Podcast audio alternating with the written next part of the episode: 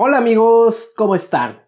Te saluda Carlos Bustamante y te doy la bienvenida al podcast que te enseña cómo es que la contaminación también deteriora tu salud y de que hay algo que puedes hacer para protegerte. Contaminación y ciudades, dos parejas poco deseables, y es que tendemos a vivir en ambientes urbanos exponiéndonos a varias problemáticas como la violencia, el estrés y sí, también los contaminantes. ¿Qué piensas sobre las ciudades? Tal vez que son una desgracia para la humanidad. Tal vez que no debieron haber existido. Tal vez que fuéramos más felices y sanos en el campo. Por eso, yo te pregunto, ¿qué pensarías si te dijera que vivir en ciudades es mejor para el planeta?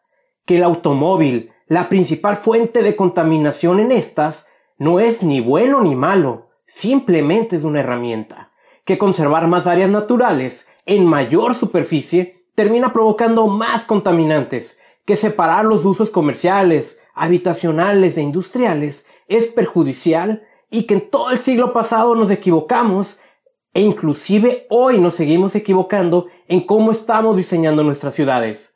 No son tonterías, es una realidad. Hoy nos acompaña el experto y especialista número uno en México en el diseño del nuevo urbanismo y nos va a platicar cómo rescatar nuestra ciudad y cuidar al planeta. Este será un episodio muy intenso. Vamos a romper muchos paradigmas. Así que empecemos.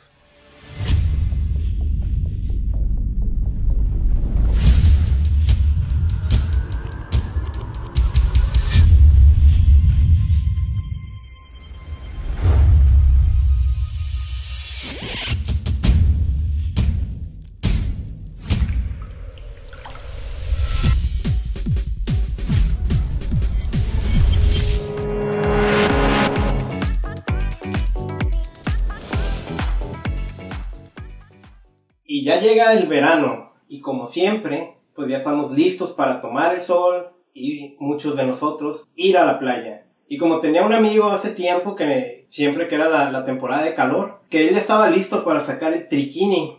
Y le preguntábamos, ¿qué es eso del triquini? Y él decía que es sombrero, lentes, guaraches y nada más. Igual no, no, no necesariamente te voy a recomendar que andes en triquini, pero sí mucha gente te va a decir que te pongas bloqueador solar por los daños que nos provoca pues exponernos a, los rayos del sol. Y está bien, pero como te lo he explicado anteriormente, en este mismo podcast, así como en mis artículos de contaminacionysalud.com, cuando nos exponemos o nos untamos cosméticos, sea para limpiarnos o para cuidar nuestra piel, lo pretendemos hacer untándonos cientos de sustancias químicas, las cuales no todas son buenas. Y, aquí te va una frase que leí lo que le hace bien a tu cuerpo, le hace bien al planeta. Lo que le hace mal a tu cuerpo, le hace mal al planeta. Por eso te quiero decir muy rápido ya para entrar a la entrevista, un ingrediente de los bloqueadores solares, la oxibenzona. Si vas a comprar uno y traes ese ingrediente, mejor piénsatela. Se ha comprobado, y bueno, tienes que saber, Lo que tu piel es el órgano más grande que hay en, en el cuerpo y todo lo que tienes ahí lo absorbes. Eh, esta sustancia oxibenzona se ha comprobado que causa daños hormonales, por ejemplo en los hombres, bajos niveles de testosterona, y en sí hombres y mujeres, daños en la célula que van a provocar en algún futuro posiblemente el desarrollo del cáncer. También investigadores de la Universidad de Florida han encontrado daños al medio ambiente. Si recuerdas en el episodio anterior, te decía sobre acciones inocentes que impactan al ambiente, que artículos como pasta de dientes, jabones, traen ciertos ingredientes que las plantas de tratamiento no pueden remover porque no están diseñadas para eso. Algo parecido ocurre con, estos bloqueadores solares. Llegan al, mar y ocasionan daños a algas y arrecifes de, de, coral, dañando la flora, marina. ¿Qué alternativas tenemos? Una, te recomiendo que visites la página de internet de Environmental Working Group.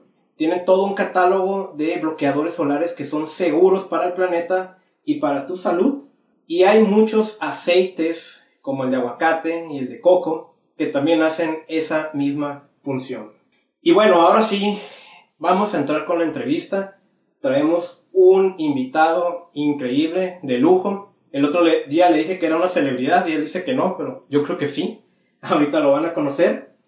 Él es emprendedor y por todo lo que estoy buscando de su historial, luchador social en el tema de urbanismo.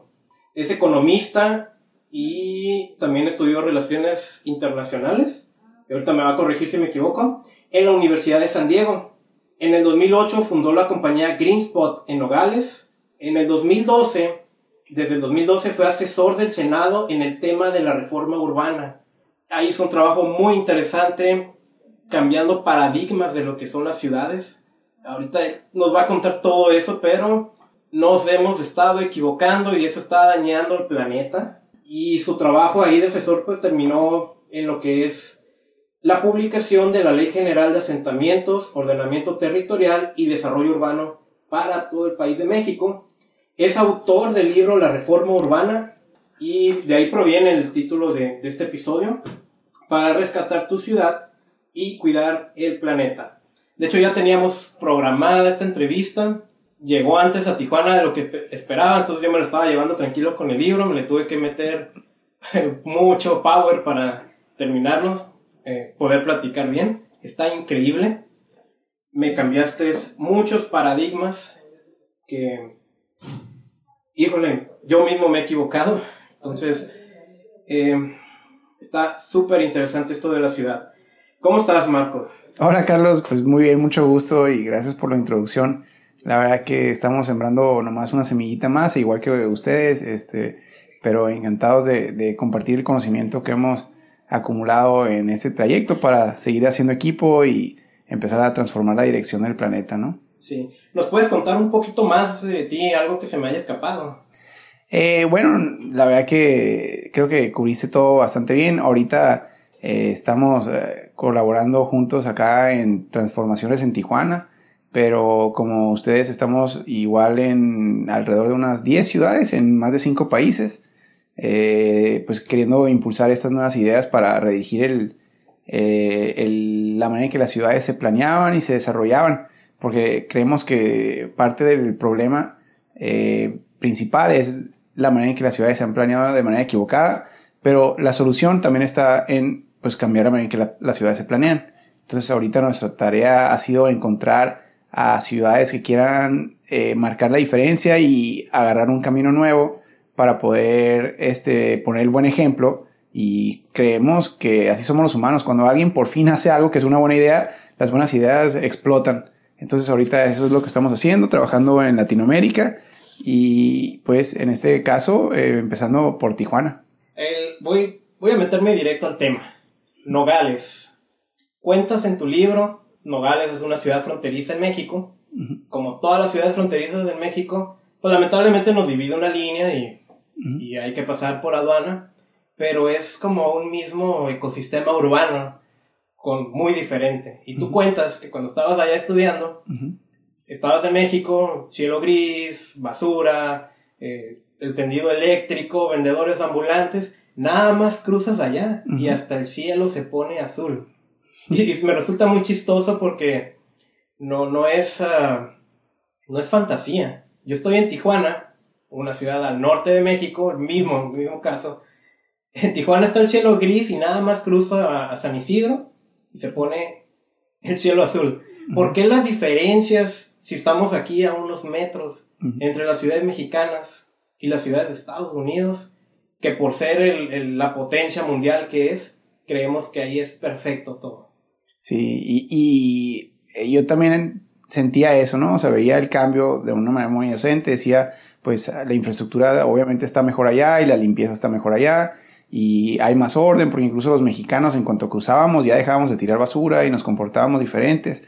Entonces asumía que como que la, el marco institucional o las reglas eh, del lado norte de la frontera tenían que estar mejor y para mí como que de una manera muy inocente era lo único que, que, que tenía que hacerse o, cuando menos por donde se debía empezar, ¿no? Y es mucho más complicado, bueno, no, no más complicado, pero ya después me di cuenta que, que había algunos temas que incluso ellos también se estaban equivocando, pero pues como había mayor desarrollo, un poquito más de inversión, más infraestructura, pues podían sobrevivir más tiempo, cuando menos que, nosotros que veníamos de, un país de, escasos recursos, donde cualquier defecto de la dirección truena rápido. Entonces, en el caso mexicano, eh, la idea de lo café, o sea, porque es un gris, pero también es un café, pues las calles no tenían pavimento, eh, los carros levantaban tierra, entonces esa tierra se acumulaba en el aire, este, pero aparte, pues igual que de Tijuana, Nogales son cerros y para donde volteabas eran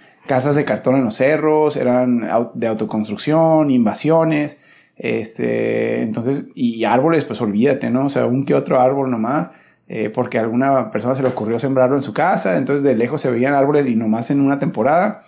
Eh, en fin, o sea, esa era la impresión que yo tenía eh, cruzando diario la frontera. Entonces, pues empieza ahí a nacer mi inquietud por en ese caso las relaciones internacionales, bueno, ¿qué puedo hacer por mejorar mi país?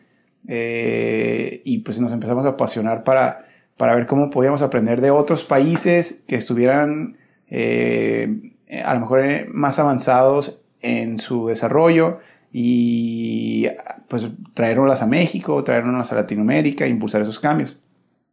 Ahora, a nivel país, pues puede ser un reto imposible para una persona sola, pero a nivel ciudad, y eso es la manera en que nace nuestra, nuestra visión para el primer negocio que fundamos, el de Green Spot, era, bueno, una ciudad la podemos transformar a un grupito chiquito. O sea, si nos comprometemos un grupo de gente y encontramos un mecanismo y un modelo de negocio o un modelo organizacional que nos ayude a financiar esos proyectos, pues la convertimos en la ciudad más verde del mundo de volada.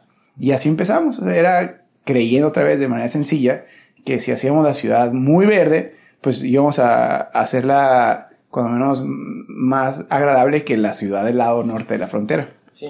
¿Y qué tal te fue con, tu labor? Fue un dolor de cabeza.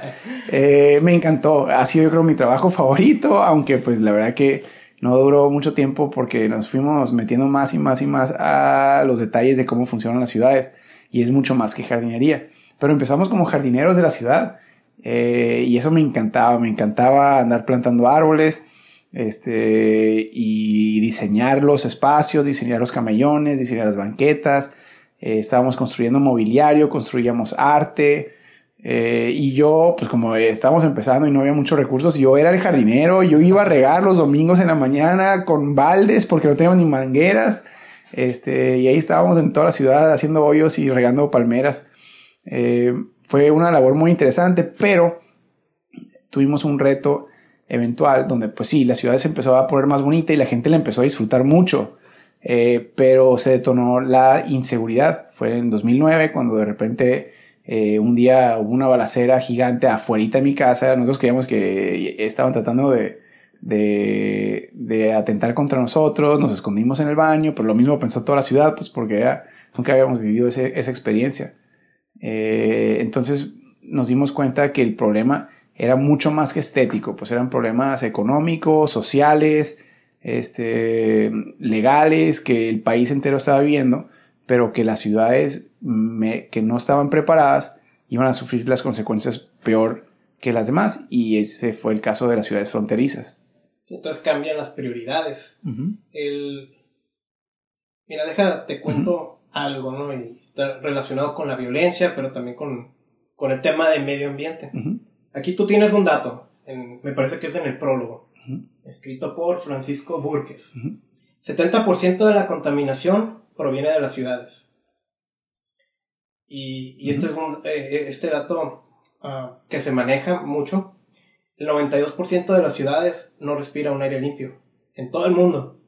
Primer mundo, país desarrollándose, el que quieras, 92% de las ciudades no respira un aire limpio. Este aire que, bueno, y digo no limpio como para suavizarlo, ya está eh, clasificado como una sustancia cancerígena. Una de cada seis muertes es provocada por la contaminación. El, si, si juntamos todos los eventos bélicos que están ocurriendo al mismo tiempo. Puede ser guerra contra el narcotráfico, eh, guerra contra el terrorismo, no sé, franja de Gaza, todas las cosas terribles que están sucediendo y que aquí nosotros hemos vivido. Y así como todo empezó con una balacera en, Nogales, aquí también en Tijuana, donde estamos grabando, hubo una balacera particular que, que muchos recordarán tristemente. Pero si juntamos todas las muertes que, que eso provoca, eh, sin menospreciar obviamente, no le llega ni a los talones al número de muertes que causa la contaminación. Entonces, yo siempre digo, ¿no? E, es más ruidosa una bala que la contaminación. Aún así, va más allá del problema. Y lo entendí con tu libro. Todo eso está conectado. La pregunta es, ¿por qué tenemos violencia? ¿Por qué tenemos contaminación en las ciudades? ¿Por qué? ¿Por qué? Y, y sí, definitivamente, o sea, como nos fuimos metiendo en ese tema, porque después del tema de la inseguridad, que ya había nacido la inquietud del tema de la pobreza, el tema de lo gris y lo verde y todo, este, la inquietud fue meternos para ver cómo podíamos resolver esos temas, cómo podíamos hacerle para transformar las ciudades, para mejorarlas, pero para eso teníamos que entender cuál era el problema y, y, cuáles eran eh, todos los problemas, no nomás uno, ¿no? Porque todos están interconectados. Y pues sí, nos dimos cuenta que eh, la inseguridad era uno, pero también tenías la contaminación, tenías eh, la segregación, tenías el tráfico, tenías los desastres naturales, el cambio climático, entonces empieza, empieza a sumar, empieza a sumar, pero se empeoraba todo, y eso es a lo que preguntabas tú, porque, y, y eso nos tomó años en debates con expertos, en el Senado de la República, investigaciones, para tratar de llegar al fondo, o sea, a ver, no vamos a hacer una ley que, como todas las demás leyes, nomás pongan más parches y más parches y empeoren las cosas. Vamos a primero analizar cuáles son las causas de fondo para poder proponer una transformación de modelo entero, para que de aquí en adelante las ciudades eh, se empiecen a, corregir y que empiecen a mejorar. Eh, y encontramos después de un análisis muy completo que la manera en que estábamos planeando las ciudades, los expertos, las leyes, los, urbanistas, los ambientalistas, los académicos, los este, políticos, los abogados, la manera en que estábamos todos proponiendo que se resolvieran las ciudades, estaban empeorando la situación, no la estaban mejorando. Porque, a ver, primero, estábamos diseñando ciudades enfocadas en el automóvil. Entonces, el rey era el automóvil y había que darle toda la comunidad posible para que fluyera el tráfico y para que las construcciones este, no hicieran batallar al carro cuando da vuelta y donde se estaciona y que aparte pues tenemos que separar los usos para que la gente viva cómodamente en su fraccionamiento y no le estorbe el comercio, entonces separábamos todos los usos de suelo. Entonces pues todavía más lejos te queda todo, más necesidad de tener el automóvil, más necesidad de manejar. Entonces, al separar los usos de suelo y al diseñar las ciudades enfocadas en el automóvil, eh, entonces empezábamos a incentivar y a obligar a la ciudad a manejar más. Eh, pero le voy a agregar un elemento más, el tema ambiental, que en el intento de proteger el medio ambiente, eh, generábamos estos espacios o estas regulaciones que obligaban al desarrollo a ser todavía más disperso.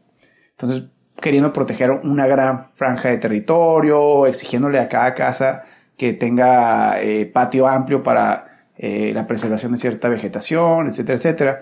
Todas estas regulaciones que pues como que parecieran tener sentido, empezaron a dispersar todavía más y más y más la ciudad. Entonces, si le agregas todos estos factores, el resultado fue lo que tenemos ahora, que son ciudades extremadamente dispersas, desconectadas, donde necesitamos manejar, porque caminar es imposible. Ni siquiera tenemos una infraestructura, pero aparte todo te queda muy lejos.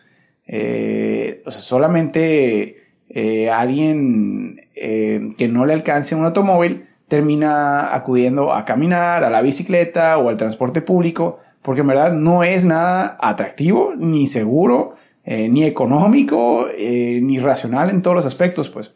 Pero todo eso fue resultado de las, de las propuestas que estuvimos metiendo todos para el tipo de ciudad que queríamos.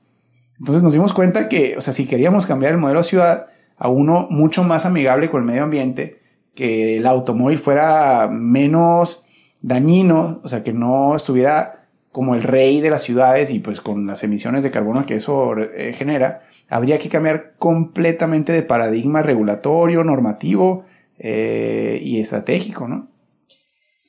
Y bueno, aquí tocas dos temas. Uno, el, automóvil es mi enemigo. Es, es el causante de la mala calidad del aire que mucho se estuvo hablando en este mes de mayo. Eh, pero, vaya, tomas un tema que yo lo leí en el libro y me quedé un poco sacado de onda esto que acabas de hablar de las regulaciones para el medio ambiente. Uno pensaría que entre más superficie tengamos protegida, que, es decir, que, así está natural y así se tiene que quedar, porque es medio ambiente y todos los beneficios que, que eso conlleva, nadie va a tocar eso. Y en tu libro dices que eso es un problema que termina ocasionando todo, sí, todo sí, lo contrario. Me gustaría abarcar un poco más de Claro, a ver, el, el, el, la causa de, las, de la contaminación en las ciudades y de muchos otros problemas, pero digamos en este caso de la contaminación, son la, la gran cantidad de automóviles que existen en ellos y las largas distancias que tienen que viajarse todos los días. Entonces, si combinamos esas dos cosas y agregamos que cada vez es más gente y más gente y más gente, este, pues empezamos a generar estas nubes negras que ahora rodean la ciudad entera, porque son miles o millones de automóviles tratando de desplazarse de una punta de la ciudad a la otra punta de la ciudad, contaminando. ¿Ok? Eh, sin embargo, y voy a decir algo a lo mejor y, para no decir que las ciudades son malas, etcétera, que ya la ciudad en sí es algo muy bueno para el, para el planeta. Porque si esta gente no viviera en la ciudad y viviera en el campo, pues esas distancias se incrementarían. Entonces a lo mejor no lo viéramos tan obvio como se ve concentrado en las ciudades. Pero si estas millones de personas que ahorita viven en Tijuana o en cualquier otra ciudad estuvieran en el campo, desplazándose 30, 40, 50 kilómetros todos los días eh, de, para hacer el súper y para ir a la tiendita y todo eso, entonces el nivel de contaminación fuera exponencialmente superior. Entonces, bueno, es menor porque no estamos viviendo en el campo, estamos viviendo en la ciudad, pero sigue siendo excesivo. Eh, la alternativa son ciudades compactas ciudades compactas donde el automóvil no sea necesario. ¿Qué significa eso? Significa que entre más apretada esté la ciudad y entre menos necesitemos manejar en carro, en auto, entonces más probable que contaminemos menos. Y lo vemos eh, muy claramente en las ciudades que, que tenemos como que en mente, ¿no? que no es la recomendación para todas las ciudades, pero de las ciudades más amigables con el medio ambiente del mundo son Nueva York, Hong Kong, Singapur, ciudades donde casi nadie usa auto, todo el mundo maneja o usa el transporte público y la calidad de aire es muchísimo mejor que ciudades que a lo mejor y parece que tienen mucha menos gente, pero pues tienen una nube negra de contaminación alrededor, ¿no?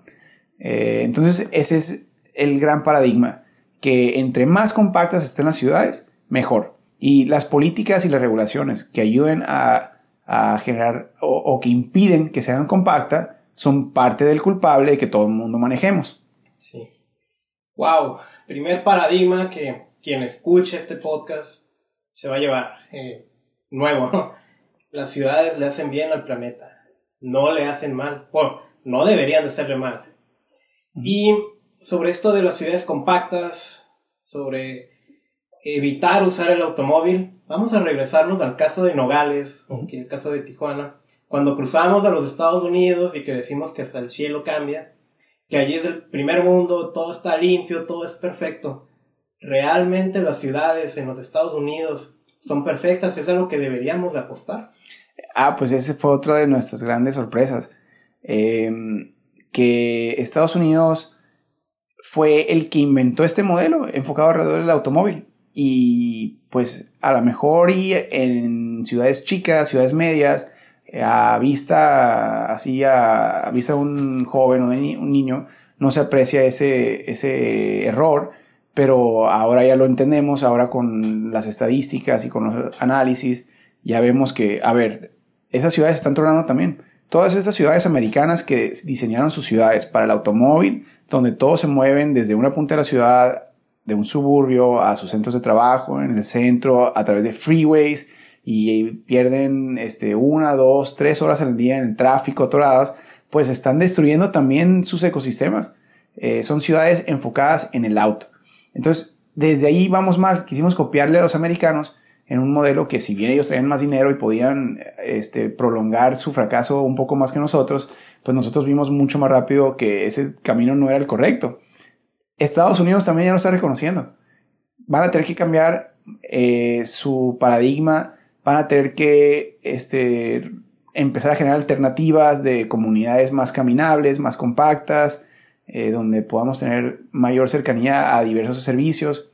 Y otra cosa es no satanizar necesariamente el automóvil, porque el automóvil puede ser una gran herramienta, como cualquier herramienta. El problema es cuando se convierte el rey, cuando el automóvil es la herramienta de supervivencia más importante que necesitas en tu ciudad, pues todo el mundo la usa. Y si lo usas de más, como todas las buenas cosas en la vida, se convierten en destructivas. Es como comer algo rico. Si comemos algo rico eh, en exceso, pues nos duele el estómago nos enfermamos. Es exactamente la misma con el automóvil. Entonces la idea es cómo lo moderamos. Pues lo primero es que no sea rey, que sea simplemente un mecanismo de, transporte más y que ni siquiera sea el más atractivo. Pero eso, eso va a implicar algo muy, muy radicalmente diferente. Porque no estamos hablando de que la gente no use el auto porque no lo permitamos. Estamos hablando de que sea mucho más atractivo otra alternativa. Entonces, desde el, la punta desde el punto de vista de las políticas públicas y de la planeación urbana, vamos a tener una competencia muy grande con el auto. Entonces, ¿cómo vamos a planear un transporte público que sea más atractivo que manejar todos los días? Y si empezamos a tener éxito, pues al rato ya no va a haber tráfico en la calle y las calles van a estar solas. Eh, entonces, pero de todos modos, en ese entonces va a tener que ser más atractivo el transporte que diseñemos. Entonces tenemos que pensar como emprendedores sociales. Un emprendedor social no quiere imponer una regla y todo el mundo la usa porque así digo yo. No, tenemos que pensar de una manera, yo te voy a enamorar de lo que yo estoy vendiendo y lo vas a escoger tú libremente, no te lo voy a imponer. Entonces voy a diseñar un trolley, voy a diseñar un tren masivo, voy a diseñar un transporte colectivo, voy a diseñar banquetas que se te van a antojar caminar eh, y así, a lo mejor si antes caminabas todos los días a la tiendita, o manejabas a la tiendita, o manejabas a pagar una cuenta o algo así, ahora vas a empezar a caminar un poquito más. Pero es porque yo te estoy enamorando con el nuevo diseño de ciudad que estoy haciendo, enfocada en que camines y cuando necesites uses el transporte público. Sí. Entonces, el, el, el resumen que yo puedo sacar de lo, de lo que has dicho ahorita del libro es nos equivocamos al separar los usos del suelo. Sí. Nos separamos en decir, aquí nada más va a haber habitacional, el comercio va a estar por allá, la industria va a estar por allá. El sueño americano, o sea, es el sueño americano de, los suburbios bien tranquilos, donde todo el mundo llega manejando, y de los shopping centers, los malls que se ven muy modernos, muy impresionantes, y que cuando llegan a tu ciudad dices, wow, mi ciudad se está modernizando. Este, y luego la industria la mandas allá lejos, lejos, lejos para que ese humito que le sale arriba no nos estorbe y, que la gente respire aire limpio.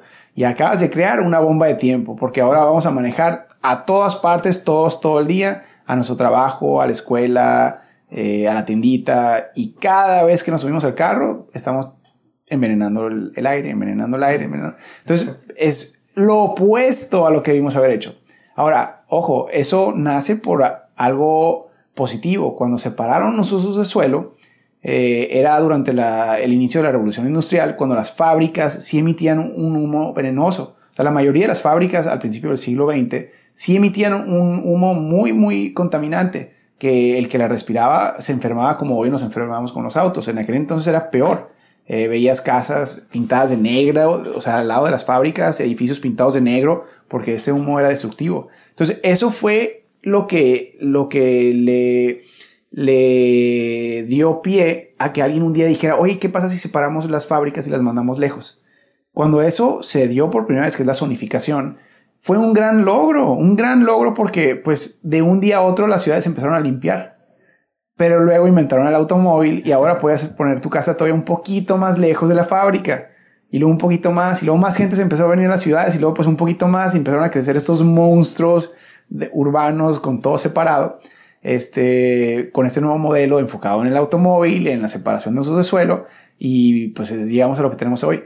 Pero lo más chistoso del, de todo esto es que la gran causa de esa separación de uso de suelo, que eran las fábricas contaminantes, ya no existen.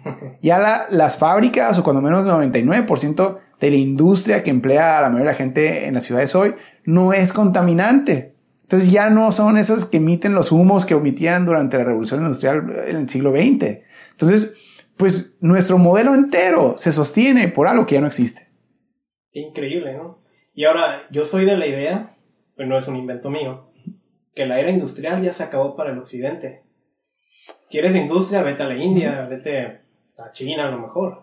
Yo, yo creo que la industria manufacturera, eh, este sistema eh, donde todo se producía en serie, en masa, eh, es una buena herramienta para los países más pobres porque es como el primer brinquito para incrementar empleo y lo vemos en México. En México, en el norte, que es donde ha predominado la maquiladora en la industria, pues nuestros ingresos son muchísimo mayores que en regiones del sur donde no hay industria.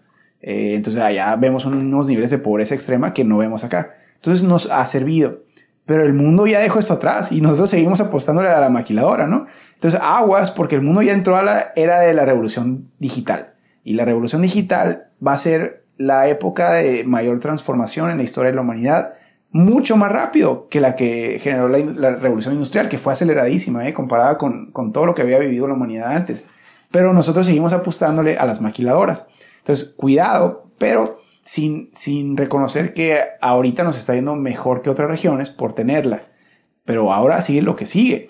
No más que eso no nos representa una amenaza nueva que si no planeamos desde ahorita, puede empeorar las cosas. Es que como ahora muchas de las industrias no van a implicar la necesidad de desplazarse todos los días, en la medida que alguien ponga eh, empleos de home office, desde su casa va a trabajar, van a trabajar por internet, van a vender cosas por internet, van a vender cosas en Amazon, van a mandar cosas con drones, van a empezar a, este, a inventar tecnologías de, de impresiones de 3D, en su casa van a poder producir ellos mismos, imprimir muchos de sus productos y todo esto está muy bien porque reduce la cantidad de desplazamientos de manera natural, ¿eh? sin que el gobierno diga nada, automáticamente ya no necesitamos movernos tanto. Eh, pero genera ahora un nuevo reto que como ya no tengo que ir todos los días al trabajo, ahora puedo comprar una casa todavía más lejos. Entonces lo que va a pasar y ya está pasando y es inevitable y tenemos que pensar cómo le vamos a hacer es que las ciudades se van a dispersar muchísimo más.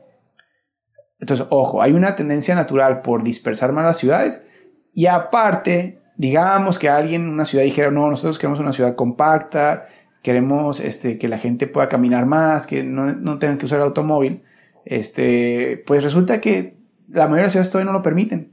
Todas las ciudades tienen densidades máximas, tienen alturas máximas, en casi ninguna ciudad puedes construir más de dos o tres pisos. Y si sí, nomás en un pedacito, no en el centro. Entonces nomás un que otro inversionista se aprovecha. Entonces tenemos que cambiar nuestro paradigma de leyes y de regulaciones para permitir ciudades más amigables con el medio ambiente y tenemos que ver cómo le vamos a hacer para que esas nuevas tecnologías este, pues nos ayuden a construir ciudades más amigables y no más dispersas, más, más invasivas, ¿no? Sí. Wow, el mundo está cambiando mucha gente no, no se quiere dar cuenta. y, y en ese cambio, yo te quiero hacer una pregunta. Y a ver si tienes la respuesta. Para mí sería la respuesta del siglo, de lo que llevamos, del siglo. Y te lo voy a poner con mi caso. Yo ya vivo en una ciudad construida. Es una ciudad que es joven, tiene poco más de 120 años. Pero ya está, ya está la traza urbana, ya separamos habitacional, comercio, industria y todos los usos que, que puedas ah, citar. Se están empezando a construir edificios, hay resistencia. Pero bueno, en, lo que todo esto ocurre, hay una realidad. Normalmente mi recorrido diario, que lo hago en automóvil, que me duele en el corazón, pero lo hago en el automóvil, me toma aproximadamente 30-35 minutos hacerlo. Misma ruta que cuando lo he hecho en transporte público, me toma dos horas y me toma de dos a tres veces más el costo económico que mi propio automóvil, cosa que debería ser al revés. Ahora, Es mi caso y es el caso de miles de personas. ¿Qué podemos hacer con una ciudad que ya está construida, que ya está ahí y están las condiciones? ¿Qué, ¿Qué idea creativa, qué emprendimiento, qué es lo que podemos hacer para revertir lo que se hizo mal durante tantos años? Y aquí a lo mejor y platicar de dos caminos, o sea, uno para el lado de, de, los que trabajan desde el gobierno y de políticas públicas y lo que pueden hacer para generar esas reformas eh, de planeación urbana que mejoren esa situación. Y la otra es, o sea, qué podemos hacer todos desde nuestro ámbito de sociedad civil o de ciudadanos privados, ¿no? Y hay mucho que se puede hacer desde los dos lados. Desde el punto de vista de la planeación urbana, que es mucho de lo que estamos haciendo ahora, este, es reconocer el nuevo modelo. Y con el nuevo modelo, si queremos eh, entrarle al reto, va a haber que ser eh, prácticos. Y a eso me refiero que primero cambiamos la tendencia. Cada vez manejamos más y cada vez manejamos más lejos. Entonces, si cuando menos podemos decir que en este primer año lo que vamos a tratar de lograr es que, digamos, de, de 20 veces que me subo a mi, a mi auto cada semana para hacer recorridos, si generamos las condiciones para que uno de esas veces lo camine. ¿Y qué significa eso? ¿Cómo lo logramos? ¿Cómo podemos empezar a disminuir una vez por semana el recorrido y a lo mejor eventualmente cinco recorridos menos por semana? Y a lo mejor en 15 años lograr que la gente maneje la mitad de lo que maneja hoy. Que eso es mucho mejor que lo que está pasando que si no cambiamos de rumbo, en 20 años vamos a estar manejando el doble o el triple ahora con los autos que, que, no requieren conductor, donde las distancias van a ser aún más largas. Entonces, es, es un cambio radical lo que propongo. ¿Cómo se logra? Lo primero son banquetas. Si no tenemos aceras, banquetas, este, senderos, andadores, como le dicen en cada diferente región, eh, no podemos caminar. No vamos a caminar. Pero lo segundo es permitir usos mixtos y eso es un paradigma importante porque todos nos encanta defender, no, en mi colonia no ponen tiendas porque es habitacional. Ah, pues vas a tener que manejar, mi amigo, ¿no? Es porque pues si no hay nada donde puedas caminar cerca, cuando menos una tiendita para ir a comprar las tortillas o el pan o para ir a comprar las flores o para ir a sentarte a un lugar con tus amigos, pues vas a manejar. Entonces lo, primero son banquetas y lo segundo tenemos que permitir que se generan ciertas actividades cercanas de tu casa para que puedas llegar a algún lado con esas banquetas. Si logramos esas dos cosas, ya vamos a haber logrado algo gigante. ¿eh? Pero, y una tercera eh, que pudiéramos platicar es permitir más edificaciones altas, porque pues entre más gente viva en un sector concentrado, pues menos desplazamientos se necesitan. Esos tres son elementos de políticas públicas, digo, agregados a temas de conectividad, temas de transporte público y todo eso. Pero, pero no tenemos que pensar tan, tan caro todavía, porque esas cosas ya cuestan más. Eh, y lo vamos a hacer, pero con nosotros tres, en tres, cuatro años logramos un cambio radical. ¿eh? Eh, ahora, ¿qué podemos hacer nosotros desde nuestra perspectiva? Y aquí va una propuesta importante. Todos soñábamos, sobre todo la gente mayor, porque los jóvenes ya pensamos un poco diferente, la generación millennial y generación Z ya pensamos diferente, pero nuestros padres tenían la idea, o nuestros abuelos tenían la idea de que comprabas una casa y vivías ahí para toda tu vida. Entonces, si tu abuela compró la casa en la otra punta de la ciudad y ahora trabaja en la otra punta, pues ni modo, pero por 30 años va a manejar de una punta de la ciudad a la otra. Lo que nosotros tenemos que pensar es en movilidad residencial. Y ya lo vemos que ahora los millennials se están moviendo hasta 11 veces en su vida. Entonces, cambian de trabajo y se cambian de casa. Entonces, ¿cuál es la mejor política para no necesitar automóvil? Cámbiate de casa y busca un departamento, una casa más cerca de donde trabajas. Eh, eso ya se puede. Es una idea nueva, innovadora, que con una planeación financiera adecuada, aparte nos permite crecer nuestro patrimonio, porque pues vas comprando una más cara y luego le ganas dinero y luego la vendas y, compras otra más cara y te vas acercando a donde quieres vivir. Eh, pero entonces movilidad residencial eh, es algo que podemos hacer todos desde, desde nuestra trinchera. Eh, la segunda es emprender cambios en tu manzana. Entonces, todos podemos cambiar el mundo, pero el problema es pensar que tenemos que cambiar el mundo entero. No tenemos que cambiar el mundo entero, somos muchos y, y hacemos equipo. Entonces, la pregunta es, ¿qué tanto impacto estás teniendo en tu entorno? Entonces, empieza por tu calle, ¿Qué puedes hacer tú para mejorar tu calle? ¿Qué puedes hacer tú para mejorar tu manzana? Y a lo mejor, si quieres ser muy ambicioso, ¿qué pueden hacer tú y tus amigos, o tú y tu organización, o tú y tu negocio para transformar tu colonia? Porque una colonia con un grupo organizado eh, después de cuatro o cinco años la reinventan. Y es impresionante como ahora vemos colonias que ya son completamente transformadas, donde la gente camina, donde hay convivencia, donde hay espacios públicos, donde hay parques, donde hay actividades, cafecitos, donde hay equipamientos muy interesantes. Y se reinventó rapidísimo y todo por la visión de unos cuantos. Eh, entonces, eh, si alguien quiere ser ambicioso, pues póngase a transformar su manzana. Ojo a los que nos estén escuchando. Acaban de recibir una receta millonaria que tenemos que poner en práctica. Y ahorita mencionaste la, la parte de eh, riqueza, no emprendimiento, ¿no? Eh, en febrero de este año vi un video, bueno, no lo vi en febrero, no, el video es de febrero. Estuviste en un foro que se llama LibertyCon y tú dijiste ahí, estamos en el mejor momento de la historia y estamos por acabar con la pobreza extrema.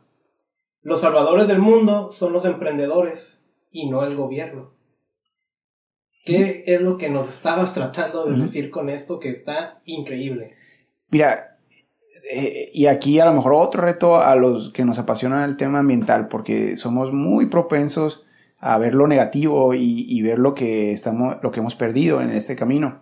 Eh, pero a veces se nos pasa, y eso creo que fue, es una buena reflexión eh, que nos va a animar, es medir la manera en que ha evolucionado la humanidad. Entonces, si lo medimos con indicadores clave, vemos que estamos en el mejor momento de la historia de la humanidad en la mayoría de los indicadores humanos posibles. Entonces, la mortalidad infantil está en su punto más bajo en la historia, este, la expectativa de vida está en su punto más largo en la historia, pero por mucho, ¿eh? Eh, la cantidad de gente que tiene acceso a agua, que tiene acceso a alimentación, está en su mejor momento en la historia. Eh, las oportunidades para las mujeres están en la mejor oportunidad, eh, momento en la historia. O sea, si analizamos todo el mundo de, indicadores, nos damos cuenta que durante 200.000 años los humanos vivían con miedo de morirse cada día y donde lo más probable es que mañana no tuvieras que comer y donde a lo mejor una tribu llegaba y te mataba. O sea, en cualquier momento. Entonces la violencia era peor, la pobreza era peor, todo era peor. Entonces evoluciona todo esto desde la eh, era de la revolución agrícola que empezamos a inventar ciudades, pero todo detona con la revolución industrial, porque de repente en un periodo de menos de 200 años, de menos de 150 años, ese porcentaje histórico de pobreza extrema que había sido siempre mayor a 94%. O sea, antes, los otros 200 mil años, más del 94% de la población del mundo vivía en pobreza extrema y de repente empezó a bajar en una curva exponencial. Entonces, ¿qué está pasando ahorita? Que ahorita en el mundo menos del 9% de la población vive en pobreza extrema. Ajustado a inflaciones, hay mediciones de las Naciones Unidas, pero básicamente implica que menos del 9% de la gente del mundo se va a morir de hambre. Eso es revolucionario si no reconocemos ese logro, eh, no vamos a, nos vamos a seguir deprimiendo. Pero aparte, y eso es algo clave para, el cuidado del medio ambiente, que el planeta, en la medida que nosotros no estamos muriéndonos de miedo por, por morirnos de hambre, en ese momento nos preocupamos por el medio ambiente.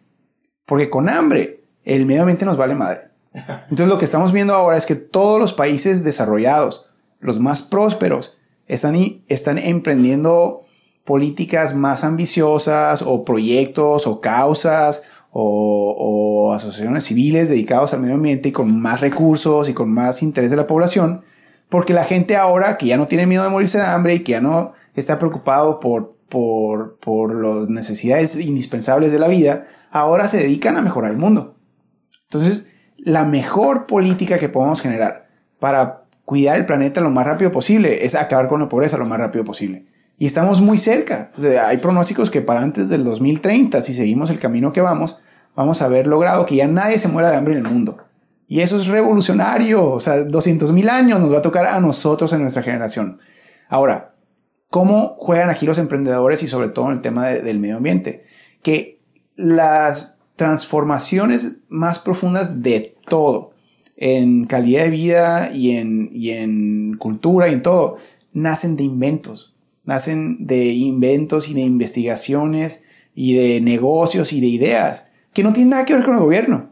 Entonces, por ejemplo, creíamos que nos íbamos a morir de hambre o de sobrepoblación porque cada vez nacíamos más y no iba a haber cantidad de tierra en el planeta para sembrar agricultura que pudiera alimentar a más de 4 mil millones de personas. Y resulta que ahora somos 7 mil, 8 mil millones de personas y la comida se duplicó per cápita. ¿Por qué? ¿Qué hizo el gobierno? No. Alguien, que en este caso Norman Borlaug, inventó una técnica para que la agricultura ocupara menos tierra y produjera más. Entonces ahora menos tierra se tiene que cosechar y generamos más comida. Y fue un invento. Entonces, este es un llamado también para los que quieran generar transformaciones ambiciosas y salvar al planeta. Ojo, no le den el cheque en blanco al gobierno, porque el gobierno no es experto en esas cosas. Si quieren cambiar el mundo, inventen algo que va a cambiar el mundo. Inventen algo que va a hacer que la gente no tenga que desplazarse en carro todos los días. Inventen algo que ayude a hacer más resistente las plantas, sobre todo las especies que más vulnerables están ahorita. Y eso significa que tienen que estudiar cosas donde aprendan esas cosas. O sea, no es meterse a Facebook y, no es este, mentarle la madre a los políticos, ni a los desarrolladores, ni a los empresarios. No, es meterse a estudiar para preguntar, con la pregunta clave es, ¿qué puedo inventar yo para salvar algo específico tanto de la vida de la gente como del planeta. ¿Qué puedo inventar yo? Digo, yo soy un crítico del sistema educativo actual. Es otro tema, pero muchas veces es a ver qué me toca hacer. ¿Qué puedo inventar yo? Y bueno, ahí, la verdad es que te escucho hablar y me vienen más preguntas, pero pues tampoco es como que tengamos tiempo ilimitado, ¿no? Igual, ojalá en un futuro podamos tener la segunda parte de esto, está increíble, de verdad. Yo espero que este mensaje le llegue a todo aquel que tenga que ver con, con la planeación de las ciudades, e inclusive e, estos últimos mensajes que diste, o sea, al, al, al ciudadano común, que está preocupado por hacer algo y que no se da cuenta que lo puede hacer sin esperar que un político o alguien llegue y, y cambie, cambie la situación. Pero y le voy a agregar algo ahí, ¿eh? o sea, nomás ojo, porque sí, hay mucho que pueden hacer en su entorno ahorita de inmediato, pero si quieren cambiar el mundo, se van a tener que meter a estudiar y van a tener que dedicarle 20, 30, 40 años a una causa. Entonces no es nomás ir a hacer cosas que se sientan bien, es hacerse profesionales con conocimiento extraordinario. Queremos cambiar el mundo de una manera extraordinaria, tenemos que convertirnos en alguien extraordinario. Y, eso es un reto más difícil que nomás quejarse. ¿eh? Sí, para también tener cuidado con esto de los influenciadores de Instagram que parece que la vida les dio algo de un día para otro y están cambiando el mundo. No es así.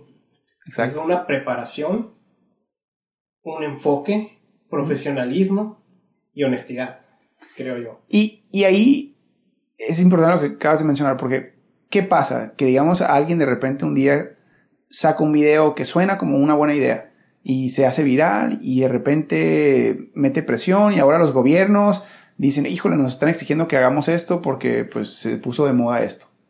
Ah, pues muy bien. Pero resulta que la propuesta inicial iba a tener un efecto contrario al, al efecto deseado. Pero como simplemente se expresó como una idea de intención eh, y se llegó al, al escritorio de un político y ese político ahora lo convierte en ley y ahora cambiamos el mundo a fuerzas, pues de repente llegamos a donde estamos hoy, donde tenemos estas ciudades dispersas, donde todos tienen que manejar, porque a alguien se le ocurrió que separar las fábricas para siempre de una ciudad iba a ser la solución del medio ambiente y resulta que fue lo que nos disparó en el pie solo, ¿no? Entonces, a eso me refiero, hay que prepararnos, hay que estudiar y hay que inventar algo que revolucione el mundo y que, y que en verdad le mejore la vida a la gente.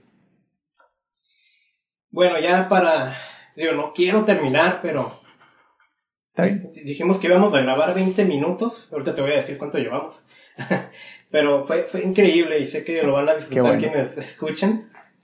¿Algo más que te gustaría agregar antes de, finalizar?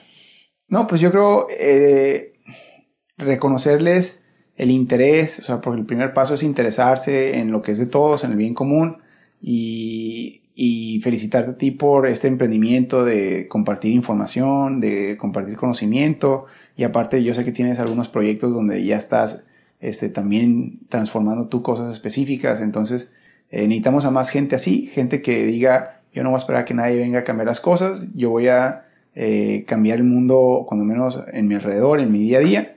Eh, y los felicito por eso. Y lo segundo, pues no se les olvide, es eh, prepararse antes de opinar y antes de quejarse, antes de esperar que alguien más llegue a cambiar las cosas. Entre más se preparen y más estudien, más van a saber cuando algo sea el camino correcto y no el incorrecto. Si alguien quiere contactarse contigo, ¿cómo te encuentra? Bueno, en Facebook pueden buscar nuestro blog, que es Reforma Urbana. Eh, ahí compartimos videos, artículos, ideas eh, y creo que es el mejor espacio para, para empezar este diálogo. Muy bien, Marco Martínez Odali, invitado de lujo, muchas gracias por tu entrevista. Estás visitando Tijuana, pero no de vacaciones, estás trabajando. Aún así te diste un espacio para, para atender esto, te lo agradezco mucho. Y ojalá podamos hacer una segunda parte en un futuro y que este audio, este podcast, le llegue a... Bueno, ojalá a miles de personas, pero que le llegue al indicado, a aquella persona que va a transformar su ciudad. Y es así como hemos llegado al final de este episodio.